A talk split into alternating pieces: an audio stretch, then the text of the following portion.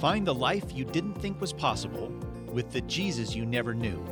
Together, let's slow down a little and pay better attention to the most significant person in history. Welcome to the podcast, Paying Ridiculous Attention to Jesus, with your host, Rick Lawrence, brought to you by Lifetree. Visit us at JesusCenteredLife.com. Well, hi, listeners. This is season three, episode 31 brought to you by Lifetree at paying ridiculous attention to Jesus.com. Again, my name is Rick. I'm author of the new book Spiritual Grit and the book Jesus Centered Life and editor of the Jesus Centered Bible. I bet you can see a thread. So we pay ridiculous attention to Jesus here because that's all I can do anymore. I don't know if I've told the story in, in a long time about how all of this sort of thread started for me, but I was invited about 15 years ago to speak at a big youth ministry conference at Willow Creek Church just outside of Chicago.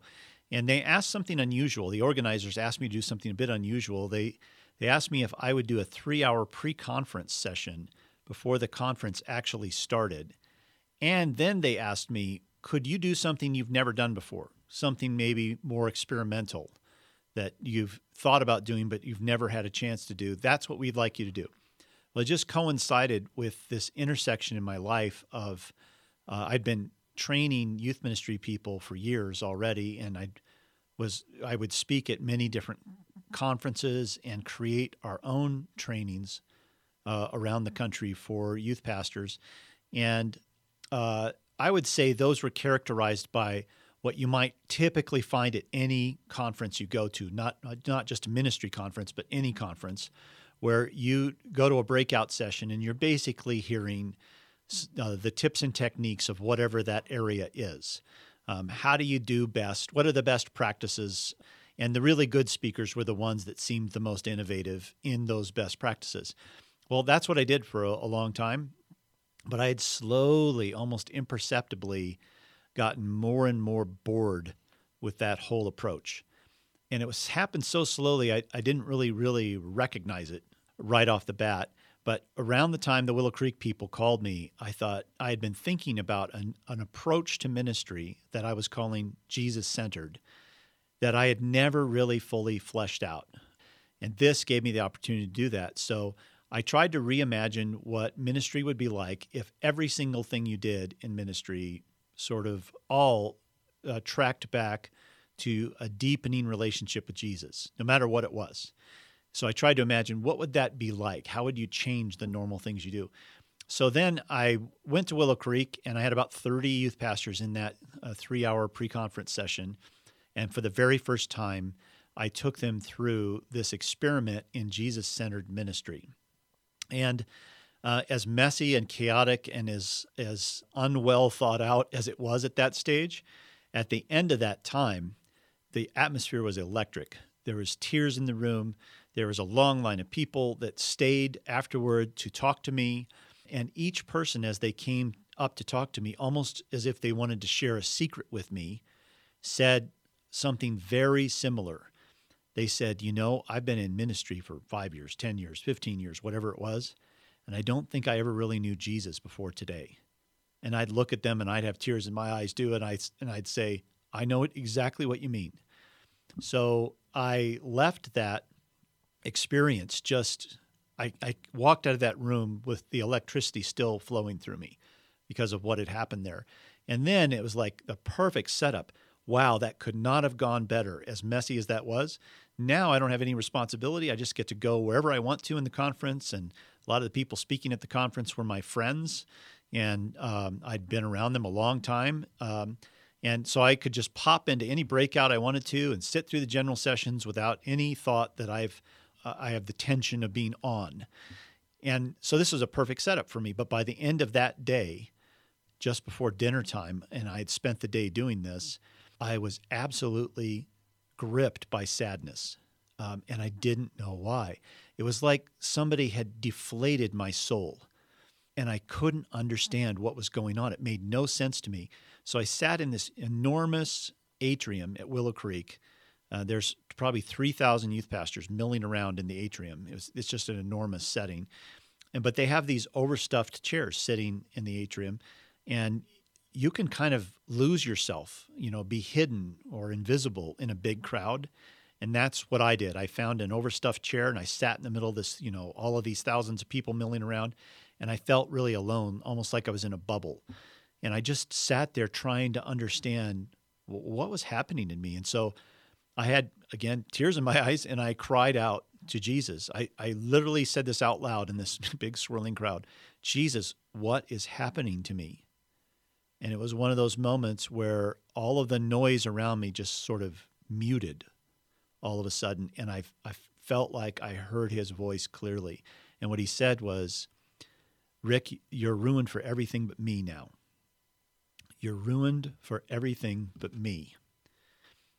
And all of the sadness, all of the dissonance, all the disorientation I was feeling, all the tension I was feeling just left my body immediately because what he was doing was trying to bring my life into congruence.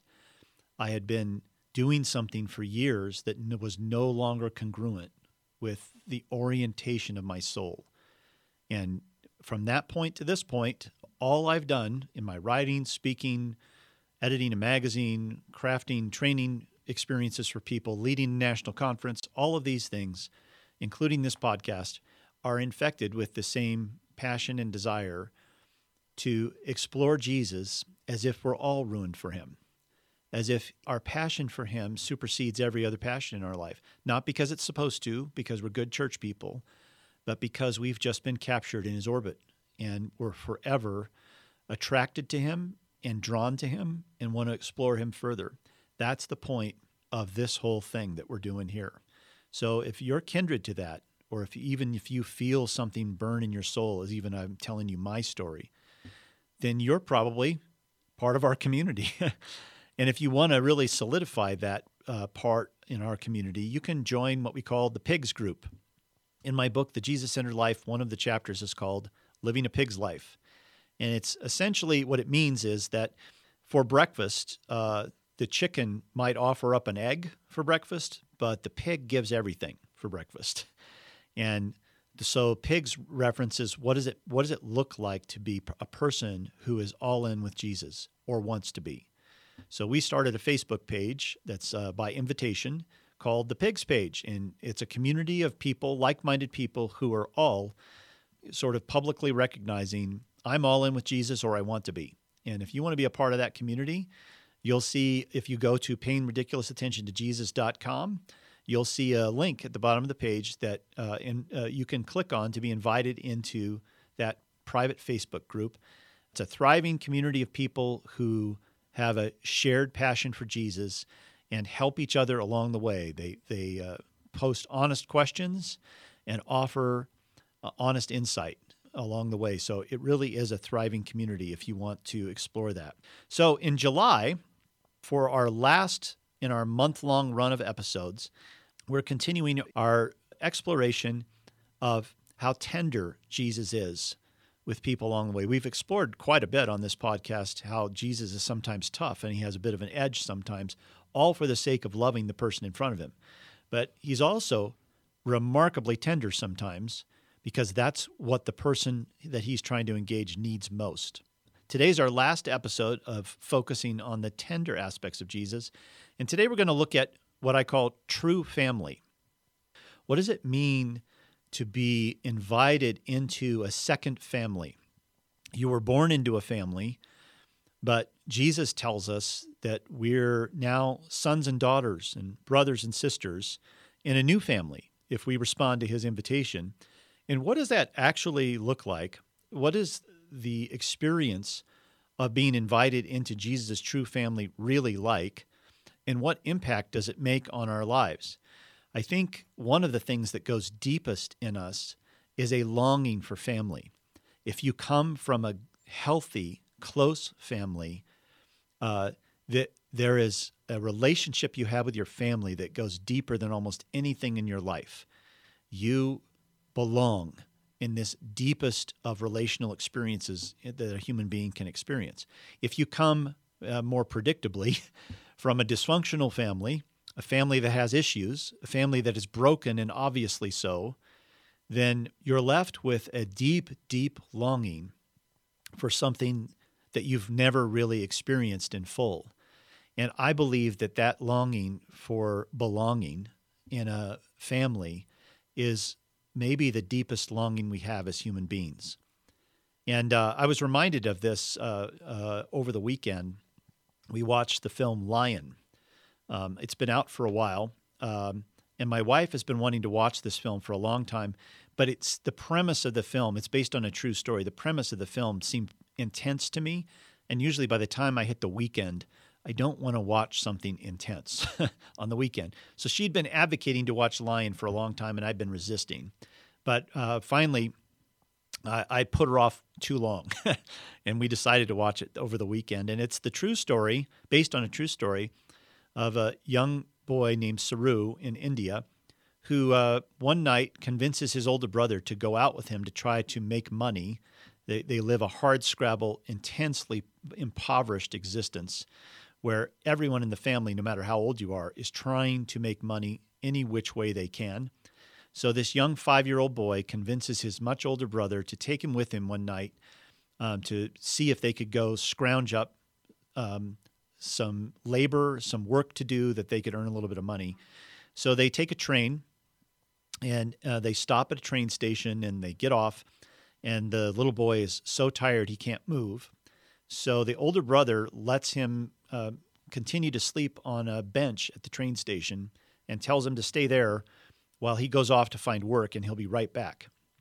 Well, little Saroo wakes up in the morning after sleeping through the night and there's no brother around. And suddenly he's all alone on a, in a train station in a city he doesn't know and he doesn't know where his brother is. And so he ends up uh, climbing on the train that's just sitting there. And while he's looking for his brother, thinking he might have gone onto that train, the train starts to move. And Saroo is stuck on that train because it's a train that's been put out of service. So it's just returning to its home base. So that train will not stop for 2,000 miles. And little Saroo, when he finally, the doors finally open on the train, he's 2,000 miles away from his home. He doesn't know um, what his village is actually called. He mispronounces it. So he doesn't know what it's accurately called. And he's alone as a five year old boy in Calcutta. And uh, so the film follows his story of him, uh, very uh, savvy little kid, learning to survive on the streets as a five year old.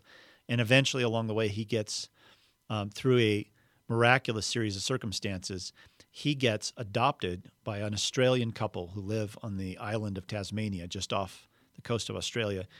And uh, it follows his life as an adopted young Indian boy growing up with Australian parents in, into his young adulthood, where they, they skip over his adolescence and they skip right into his young adulthood, where he starts to be haunted by his past and wants to find his family again and this this in the end becomes an obsession with him. It's an almost impossible task to figure out where his real home is. If you think about a, a 2,000 mile radius in any direction in India, but he begins a four year process of trying to find his home again and his family, and he's haunted by the thought that his mother and his brother have been for 20, 25 years looking for him and not knowing what happened to him. So the film follows his quest to find his home again. But what's really one of the really many, many aspects of this film that are powerful is the impact of being adopted into a family.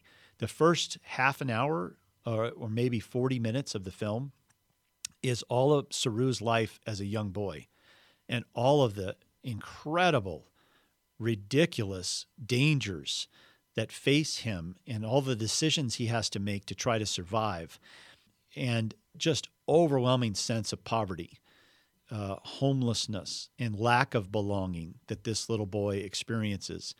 Even people that seem like they're there to help him are actually there to victimize him. And he has to figure that out along the way. It is a heartbreaking story, and it's 40 minutes of this. So you get a real sense of what this would have been like to be a little kid in these kinds of circumstances. And then all of a sudden, he's in a car driving through a neighborhood in Tasmania where the people have nice boats sitting out in front of their house that they're washing off before they go put them put them into the ocean and go fishing for the day. It's just like suddenly landing on the moon for a kid like this. And the story, some of the tension of the story is the the incredible upbringing that he's offered by this amazing couple that adopts him with the tension of wanting to find his his mom and his brothers and his sister. Again just the driving ambition he has to do this. But you see what Saroo has been saved into just because he was adopted by this family. And you see all of the kids who are left behind who will have to cope the rest of their life with their uh, ridiculously brutal um, situation in life. Saroo was sort of plucked out of the middle of that chaos and put into a place where he was given every advantage a college education, the ability to make a living for himself, close, loving uh, friendships, and, and a close, loving family. The, the impact of adoption is remarkable. And if we think about what we're being offered through Jesus, it's adoption into a new family. The one difference with that compared to the film uh, narrative I just told you is that when we're plucked out of our chaotic, dark, hopeless situation by a Jesus who is pursuing us, when we're adopted into his family, the scripture says we're not only adopted, but we are grafted into his family we actually share the very life of the family of God when we are adopted into his family. We become DNA adoptees. In, uh, in a normal adoption, the adopted child will never have the DNA of his parents, of his new parents, but we do. Jesus says we are branches that abide in the vine, that are grafted into the vine, and we get the very life of that vine flowing through us, creating life and fruit in us. This is the this is the almost unbelievable promise of adoption into the family of uh, into the family of God. I thought I'd mention another film real quick that's uh, on my top five of all time list of films. It's a little film. It's not an epic film. It's called Dan in Real Life. I have talked about this film on the podcast before, but one of the central themes of the film Dan in Real Life is the promise of what a family could look and feel like if it was actually healthy. it's one of the few films I've ever seen where the depiction of family is both real and also taps into this deep longing we have to experience what that family experiences. The family depicted in the film is um, is intensely loving, but also raw, real, admitting of reality. They don't bury stuff under a facade, but they're always for each other. They will get in each other's faces if they need to. If someone's in trouble, they're there for them, no doubt about it. And when somebody is is uh, hurtful or causes pain, there is a way for for relationship to be restored within that family. These family members delight in one another. They they uh, encourage safety and vulnerability in their family system so that people can be their true selves. I mean, I could go on and on. It is, to me, this film and its depiction of family, and uh, most of the film takes place um, around a long weekend that is a family reunion in the summer where all the family members gather at, at their parents' lakeside um, uh, lakeside home um, it's there's kind of their summer home. It kind of feels like a really large cabin in the woods. They all gather there for a long weekend, and you get to see how all of the family members interact. It is a picture of heaven to me on, on some level, just the promise of what we all long for. And that longing relative to our adoption is, is constant with us. I mean, it sort of pulls us forward into what our future will be. So when we think about our invitation into true family, I have to maybe backtrack here and think about well, what kind of family did Jesus grow up in? Did he grow up in a normal family?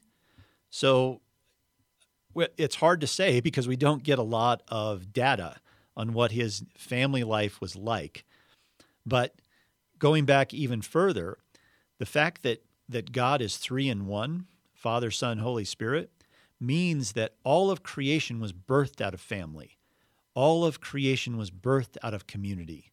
That there is no singular in the mind and heart of God, it's always community. And so Jesus comes to earth, fully God, fully human, sent forth from a family, and eventually going back to his family.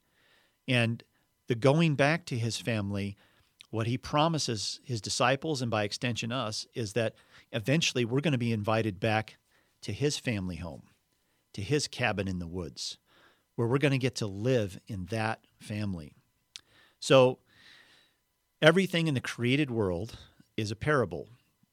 Um, that's what uh, Paul says in the first chapter of Romans that all created things are embedded with the personality and characteristics of God. And that means families are also a parable. We are placed in families, broken as they are in this broken world, as a hint as to what the truth about God and the truth about our reality really is. What if God places us into families as a parable to help us understand some of what living in the family of God will be like? It's hard to see it sometimes, especially if you're from a really broken family.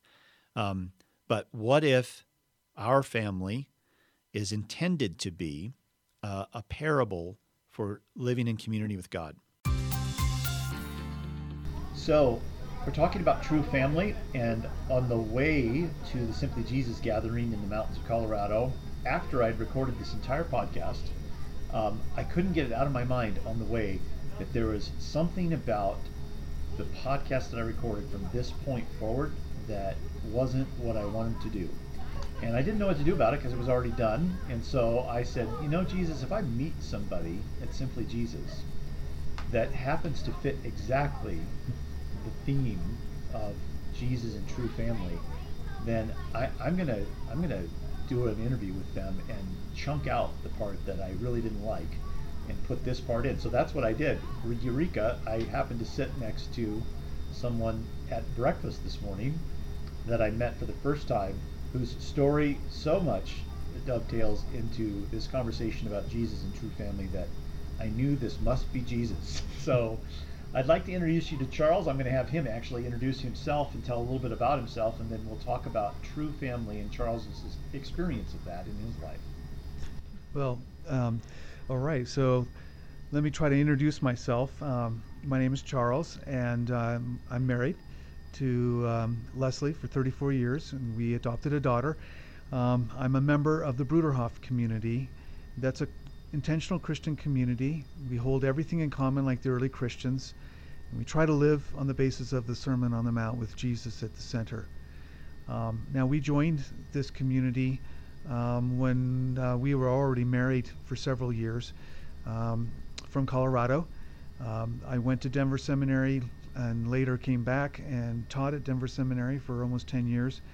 Um, we were a part of an intentional Christian community in, in Colorado as well. And um, it was part of our search to um, find what it meant to be the church together. And um, what did it mean when Jesus um, wanted us to be brothers and sisters in his name? And uh, so that's a bit about who I am and, and uh, what I'm about. And uh, you do have a last name. Your last name is Moore. Correct. So yeah. we can get you. Uh, so if anyone wants to look up Charles Moore yeah. and figure out about him, but that might actually be difficult because part of your life and community is uh, that it's it, it's sort of a self-contained community in some ways, right? You do a lot of things together, mm-hmm. and and you said something this morning I thought was interesting. Even with kids that are in the community, um, you're not exactly promoting uh, things like getting on social media and having smartphones for those kids you are trying to maintain your sense of community. So, are you actually even on Facebook and things like this yourself? Uh, yes. Well, I, I don't. I'm not on Facebook, but um, I, I, do blog. We have a, a website. Um, if you just look under bruderhof.com. Um, I also assist in our publishing house, and I do a lot of writing. Um, so we are not a removed exclusive community. Um, we are integrated in uh, with our neighbors, and you know we we're not trying to protect our children from the world. Mm-hmm. We're really trying to disciple them um, as kingdom citizens. What does it mean to seek first the kingdom of God in every area of life? And that's our ultimate allegiance. Our, my ultimate allegiance is to Jesus and his kingdom. And that's why I live in community. My, my allegiance isn't to the church or the community, but we seek to live that out together. Um, and we see there's a lot of problems um, that actually um, splinter, fracture um, the, the church with real re- repercussions on the family, um, where families can't even be families anymore um, because of the splintering effects, not just of social media, but the values of our society. So um, it's, it's an attempt to, to see that Jesus um, has his way in the family, um, but through a greater family, which is the church. Yeah, and that, that's what I'd like to, to focus on what that greater family is like. And we know that Jesus, you know, obviously himself came from a family, and we know a little bit about his early life with his family. Not a lot, though. Uh, we have him in the temple when he's 12, and his parents don't know he stayed back, and he seems surprised that they would have to find him in the temple. And we see some other things, uh, but there. So the, the reason we call this Jesus and True Family is because Jesus had a very interesting perspective and relationship with our what I might call our DNA family, family you're born into. He valued that family, of course, but he also valued a greater family to the extent that he, the way he talked about that greater family is he talked about that as a truer family than actually the one we're born into. And I'd love for you to talk a little bit about this progression from what you might call a normal life, you're teaching at a seminary, yeah. to starting to be captured by uh, a reality, a bigger reality about this greater family. And then, uh, so I'd like you to talk a little bit about, well, what was that progression for you like toward that greater family? Mm. And then, what is that family life like actually in real practice? Okay, so so uh, boy, that's that's going to be uh, hard. Well, let, let, us backtrack. Okay, so I, when I became a Christian, um, I knew that Jesus had to be number one. And one of the first implications was is that um, he was going to be higher than my family. As a single, I was young, and uh, which eventually led me to travel a thousand miles away from my family because that's where I felt he was leading me to, to Colorado. I'm originally from California, and that was hard on my family. That was hard on my parents. Um, and then when um, I married, uh, my wife and I knew that that Christ had to be higher um, in, in, fact, that's who Jesus higher than your marriage, higher than my uh, than our marriage. Mm-hmm. That um, uh, we were accountable to to Him, and um, so anything that got in the way of discipleship, um, uh, we we had to we had to reconsider, um, and so as we were exploring, we, we saw you know well, Jesus actually talked a lot about leaving um, and and leaving not just um, uh, the worldly spirit of, let's say, greed or immorality and that kind of thing. He talked about you have to leave your family. Uh, in fact, he used pretty strong terms. Uh, and unless you hate your father and mother, all right, uh, you cannot be one of my followers. Um, Jesus talked about who is my my uh, mother, my brothers and my sisters. Only those who do the will of God. Uh, Jesus' reference point was higher than the family. And in a culture, uh, especially Christian culture, sort of formed by a focus on the family sort of mentality, where really family trumps everything. To hear Jesus say you must hate your your your mother and father, and of course he was he was speaking of this comparatively so he was saying, in, in comparison to how you relate to me, it's got to look like like you hate your family. That that that's the thing I'm going after. Yeah. I want a depth of intimacy that would make the connection to your family look so below what we have that that's what it would look like. It would look that extreme. It doesn't compare, is what he's really saying. He doesn't say it's not of a value, but it's you can't even compare it. Um, and uh, you know that was radical back then in a Jewish culture that was based on family and extended family. Uh, there's a higher allegiance, and that is the kingdom of God, the rule and reign of God. Uh, so, what does that look like in practice? Uh, for for my wife and I, when when we uh, were led to um, the Bruderhof community, our highest allegiance is to Christ and His kingdom. The second highest allegiance is to our new family, hmm. to brothers and sisters in the faith who are seeking to do the will of God. Only then does the natural family come. That the natural family is assumed under those two, um, the the priority of Jesus and the and the the kingdom, and the church family, uh, and so, you know, what we have found is that actually because we are together with other f- families in a greater family, we do family better. Hmm. How so? Okay, so um, one, um, we're actually responsible one for another.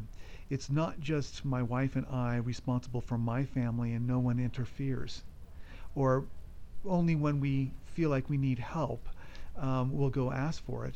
We can have families point things out to us, saying, "Hey, you're not getting it right here," or "Charles, why are you so impatient with your wife?" Or um, you know, it looks like you need a little help with your younger child. So, um, so, so, so far, to normal American ears, this doesn't sound so good. Like other people up in your business here. So, and you started all this by saying, we actually do family better. We we like it better this way. It, it's it's only better, but it's a gift. Doesn't mean it's always easy. Okay, it can be hard on the pride, on the flesh. What are you telling me what to do, and so forth. But I have so many blind spots. Um, and I'm a very weak person. I grew up in a dysfunctional family. Um, I need others to help who have a lot more experience, people who've gone and, and, and, and raised children or teenagers or whatever.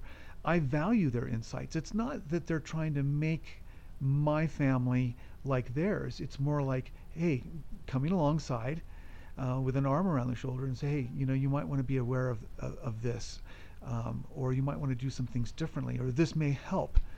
Uh, you know that there's a security in that. I'm not just on my own. I don't have to just go read a book somewhere or read some advice by some anonymous person that I really don't know on online here's somebody who can commiserate with me or saying, hey, I know what you're going through. Um, th- that is a commitment to see, though, Jesus remains center in my family. Is the Jesus spirit, the fruit of the spirit, being exemplified in my marriage and in my family? And if it's being hindered, I have other brothers and sisters who can come and help me. It's not because they're family experts, but they want to see Jesus and his spirit exemplified. I need help with that. Otherwise, I just bring myself, my wife brings herself, and we're just all on our own. And we can get some mileage out of that. But we have gotten so much more mileage because we are part of a group of families that um, that actually were pledged to serve and help one another to live more like Christ. So what is what are some of the pragmatic outcomes of going to this extent mm-hmm. where uh, what you did was embrace this deeper reality that Jesus is talking about. Even on the cross, he, he looks at Mary and says, Hey, John's your son now. And he looks at John and says, Hey, John, now she's your mom from this point forward. So he's messing with normal family structures all the time. He's suggesting, and sometimes in this case, he's basically commanding that a new family structure exists with people that he loves because he's he's trying to help us to lean into not just a, a, a greater reality, but even greater joy. Mm. So, what would you say are some of the the joys you've experienced in this life that you think maybe a lot of what you would say conventional families may not have ever been able to experience because of the kind of community that you live in with a, a greater family? Well, first of all, um, I'm just not on my own. Um, I, I, feel like um, I belong to something greater. I think another joy is knowing that my children, my, my one daughter, um, has others as a reference point besides the two of us, and we're very faulty human beings. Um, she can see other families, and there's a model there, um, other husbands and wives modeling, um, trying to, to, to follow Christ, maybe in in a little different way. Um, I, I, I'm not. I don't have to be the perfect parent. My wife does not have to be the perfect wife. Um, I think that, that, there's a real freedom and joy in that. Um, I think that some of the unconventional kinds of things, because we live in uh, a very um, close community, is uh, let me give you an illustration. When uh, when um, a, a, mother gives birth, um, she's at home with that child um, for six weeks. Generally, it's not a law, but around six weeks, and she has full support to simply be at home with that child. But you know, she's not just relegated to the home because when that child's old enough, six weeks, seven weeks, she brings her to the daycare. And uh, she can begin to be reintegrated into the life of the community. She's not just stuck at home. She can continue to contribute in ways um, that she had before. Maybe she works in the office or she helps in the community kitchen or in one of our businesses. She's not just left alone. She, she is a mom, but she's not just a mother. She's more than a mother. She's a sister in the community who can contribute. And she's not just building up her own nest at home, but she can help contribute to something that's greater than her own family. And I believe that that's, you know, very uh, meaningful and joyful that one can do something beyond just what uh, one naturally or um, organically, you know, would do. Uh, as a, as a husband, um, uh, I have the the chance to lead my family to something greater than just the health of our own little small uh, clan. That there's something much more important than um, you know our own economic security, our own home life, um, the the things that we like to do. We can serve others beyond our family. Um, and, and that is part of the, the call of discipleship. Hmm. So, so for those who are never going to live in a Bruderhof community, mm-hmm. uh, let's say that someone was, uh, let's take it a different way. Let's say someone was interested in what everyday life might look like and how it would be different. Things like, well, how, how do you earn a living and how do you, um, how do you save for retirement and um, what happens with health care mm. and all of these sort of everyday concerns that a typical family has maybe you could describe to that person yeah. what how uh, some of the pragmatic differences in your life and community well i'm glad you asked that question because you know um, the disciples came to jesus and said hey we've left everything and jesus said unless you leave father mother fields and, and your work and so forth um, you can't be my, my disciple but if you do follow me, you're going to gain all that in tenfold. Mm. Okay, so what is he saying? There's going to be this new family. So our security is one another. I don't have to worry about um, retirement and if, have I saved enough. My retirement are my brothers and sisters. I don't have to worry about whether or not I'm going to be nursed at, when I get too old. My brothers and sisters in Christ are going to be there for me. So, you know, pragmatically, uh, because we share everything in common, I don't have to worry about putting away enough from uh, for when I can't work. I've invested my life in a way of sharing already that is going to continue, Lord willing, when I can't work. Because there's something more important than work. There's something more important than the family. Um, there's something more important than my health. It's called the body of Christ. Jesus coming and ministering in and through brothers and sisters. It, it's called the beloved community. Uh, it's where love can be sustained. And, and that's what so much of the world lacks is, is their love at the end of life. Can I love and am I going to be loved? Many people are taken care of financially at the end of their life and live terrible lives uh, because they're starving for human relationship and love. That is something that transcends the the natural family. Um, that's very very limited. They can natural family, uh, the nuclear family can only do so much. The the greater body of Christ can can do so much more. Um, so I'm not afraid of of when I get too old or when I can't you know contribute, um, you know to uh, making a, a living. Um, there'll be other work for, for me to do, um, spiritual work, or other kinds of ways I can serve my brothers and sisters. How do you think children growing up in this environment experience life um, differently? I mean, I know obvi- there's some obvious reasons, but what uh, uh, or obvious examples of how they're different, that they experience life differently. But what I mean is, how do, how are they being formed differently in this environment? What do you notice that's different? Well, uh, one obvious thing is that when I was growing up, uh, I just was I, I, was not around old people. My my grandparents I saw uh, occasionally. Um, they were shunted away. They were, uh, you know, the brunt of jokes. I didn't relate uh, to older people, for instance. Um, in our community, our, our children grow up in an integrated community. So, um, some grandma might might come in once a day to, to read stories to give the teacher a break, and they have an old grandma there reading stories. Um, they, uh, if if a teenager is working in the community kitchen, she'll be working right alongside, or he, um, an, an, older person. Um, so their world is an integrated world, and all are valued. They don't see that old people are funny because they're old. Now they they're they are funny, but teenagers can be funny and children can be funny, and um, but they're not classified as that's the funny generation or the useless generation.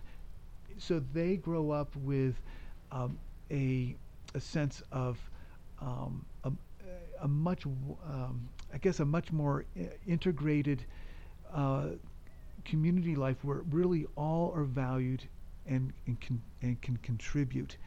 And there's no one age period that is better than the other. Youth is not more prized uh, than some other age group. And I find that uh, wonderful because uh, then we get the wisdom and the gifts and the beauty and the contributions of all ages. Mm. So your identity was being formed for a long time um, in your relationship with Jesus before you joined this community. How would you say the formation of your identity has been impacted by your experience of living in true family?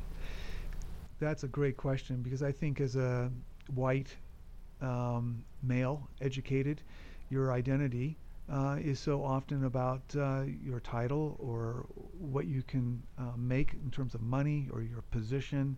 It has to do with your employment, your work, and so forth. Um, and uh, coming into a community when you are valued because you are a brother in Christ and we make a commitment uh, in our community to serve, serve wherever is needed. And there's plenty of ways to do that. You don't have to have a title, you don't have to have education. Um, it's great if you do, uh, it's great if you have certain experience. So I'm valued for who I am in Christ.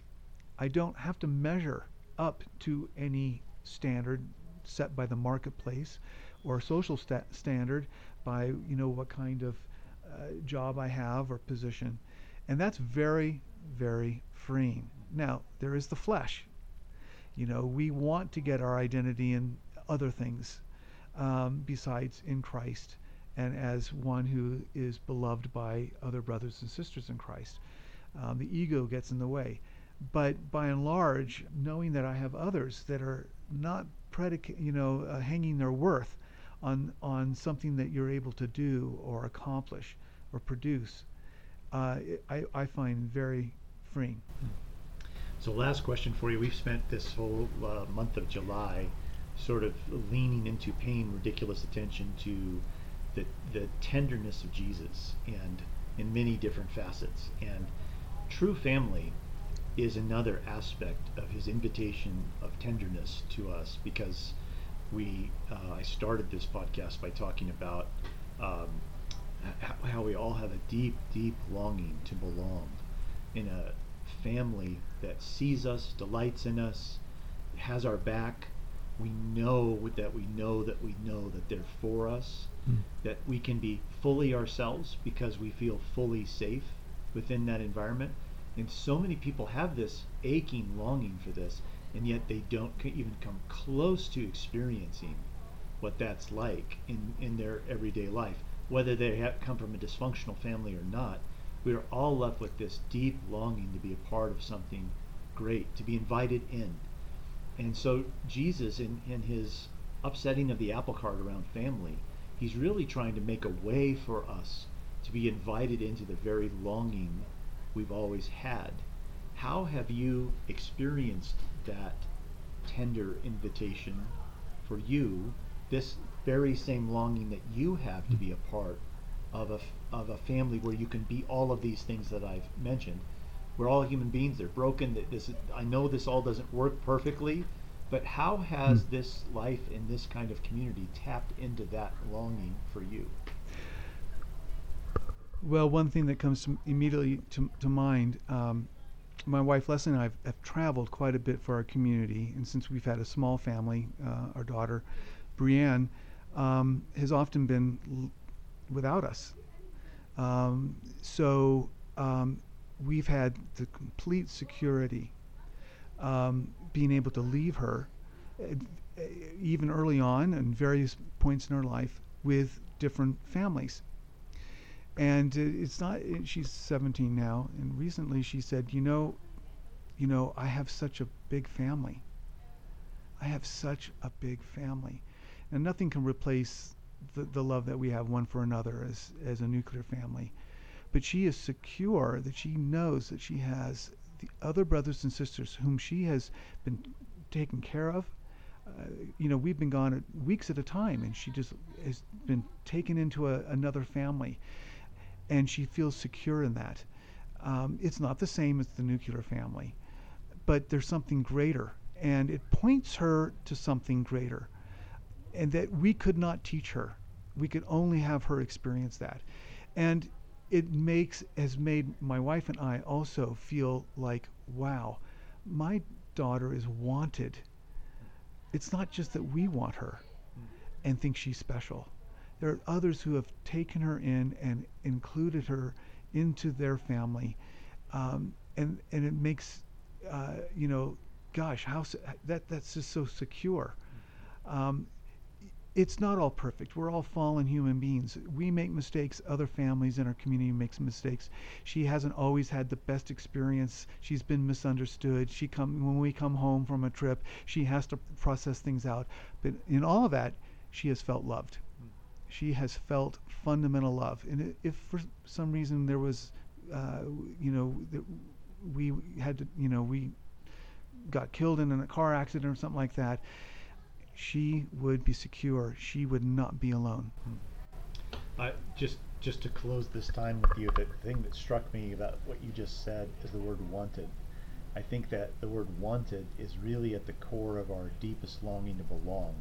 We want to be wanted, and we're, we suspect that we never will be wanted to the degree that, that our heart longs for. And here Jesus is trying to make a way for us to actually feel and experience being wanted at a level beyond just your, your the birth family that you that you grew up in, but to be wanted by a larger community, to tap into the heart's deepest longing, to get a sense that I'm not only I not only belong here, but I'm enjoyed here. Mm. That the belonging goes deeper than just I'm supposed to be here. Yeah, the body of Christ actually is um, the vessel that Jesus uses to affirm the fundamental fact that he loves us. And so when the body can also say you are loved, and not just by word, but by deed, we want you. Um, in concrete, you know, everyday life, that's pretty powerful. That affirms and confirms what we know from what Jesus said on the cross to us. So again, this this uh, larger spiritual family, this family called church, is a true gift. But we also have to be willing to let go of our own autonomy, and the and, and our own little kingdoms, including our own little nuclear family kingdom, to really experience the fullness of that. Charles Moore, thank you so much for uh, telling your story to us. Thank you. Thank you for uh, uh, letting me uh, share. Well, gang, that's it. Um, if you want more information or links to any of the things we've talked about today, you can go to payingridiculousattentiontojesus.com and you're going to look for season three, episode 31. We'll put a, a, link to both Lion and Dan in Real Life there, so you can go check those out on IMBD or something. And uh, I encourage you to, to watch these films and think about yourself as adopted into a true family as you watch.